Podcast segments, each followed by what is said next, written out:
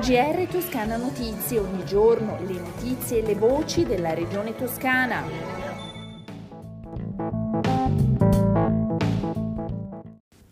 Gentili ascoltatrici e ascoltatori, un saluto dalla redazione di Toscana Notizie e bentornati all'ascolto del nostro GR. In Toscana continua la mobilitazione per il popolo ucraino, tante le iniziative. La regione intanto con il presidente Eugenio Giani si dice pronto ad accogliere i profughi che scappano dalla guerra.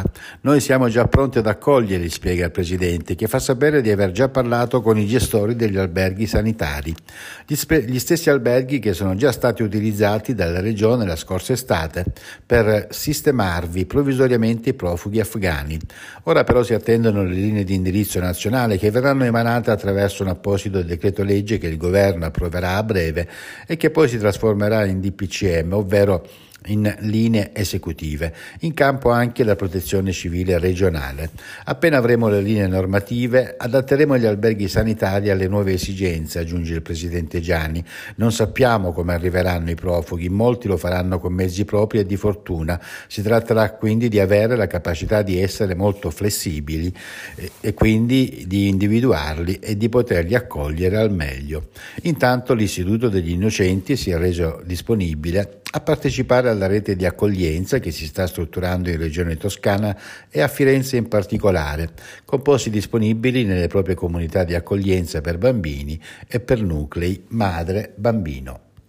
Cambiamo argomento, parliamo di Covid. A partire dalle ore 17 di martedì 1 marzo sarà possibile prenotare sul portale regionale il Nuvaxovid, il vaccino di Novavax, il primo prodotto scudo anti-Covid a base di proteine autorizzato in Unione Europea. Si tratta di una nuova arma contro il virus che si affianca ai vaccini Pfizer e Moderna e che potrebbe convincere chi è ancora indeciso sulla vaccinazione. La somministrazione del vaccino di Novavax, prenotato sul portale regionale, avrà inizio il prossimo giovedì 3 marzo. Sono 60.000 le prime dosi di Novavax arrivate in Toscana domenica scorsa. Secondo le indicazioni della circolare del Ministero della, Sal- della Salute, Novavax verrà somministrato somministrato a persone di età pari o superiore a 18 anni è incluso nel programma di vaccinazione attualmente solo per il ciclo primario, quindi non per il richiamo booster di una precedente somministrazione con altro siero. Vediamo ora i numeri relativi all'andamento della pandemia in Toscana. Nelle ultime 24 ore sono 2.918 i nuovi casi di coronavirus, 39 anni l'età media, 22 i decessi. Calano i ricoveri, le persone ricoverate sono complessivamente 846, 10 in meno rispetto a ieri, 54 in terapia intensiva. Parliamo ora dei trasporti. Un nuovo protocollo d'intesa tra la Regione Toscana l'Emilia Romagna e Rete Ferroviaria Italiana mette in primo piano i territori, in particolare quelli della Val di Bisenzio per la Toscana, riconoscendo oltre ai disagi conseguenti all'attuazione del potenziamento infrastrutturale della linea ferroviaria Prato-Bologna, anche nuove potenzialità e prospettive. Nell'intesa è previsto il restyling delle stazioni di Vernio e Vagliano, la tutela della realizzazione della pista ciclabile e l'intermodalità. Soddisfazione del Presidente Gianni e dell'assessore alle infrastrutture e trasporti Stefano Baccelli che sottolineano il grande lavoro di squadra con i sindaci coinvolti. È la Toscana delle eccellenze e dell'innovazione si racconta e si mette in mostra. Tocca all'olio stavolta, protagonista di un incontro alla Fiera Agricola di Verona nell'ambito delle iniziative organizzate dalla Rete Rurale Nazionale.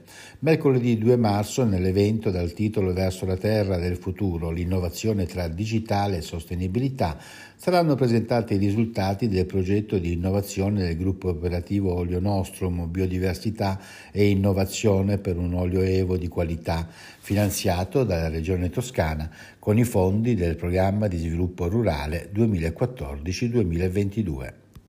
Sono state approvate le due gradatorie regionali a sostegno dell'attività degli apicoltori, sia stanziali che nomadisti. La prima gradatoria riguarda le domande presentate sul bando della sottomisura A6 che incentiva l'acquisto di attrezzature per la conduzione dell'apiario, per la lavorazione, il confezionamento e la conservazione dei prodotti dell'apicoltura. Delle 23 domande presentate ne sono state ammesse 22, una è stata respinta per mancanza di requisiti previsti dal bando e che saranno finanziate per un importo complessivo di 125.000 euro 157.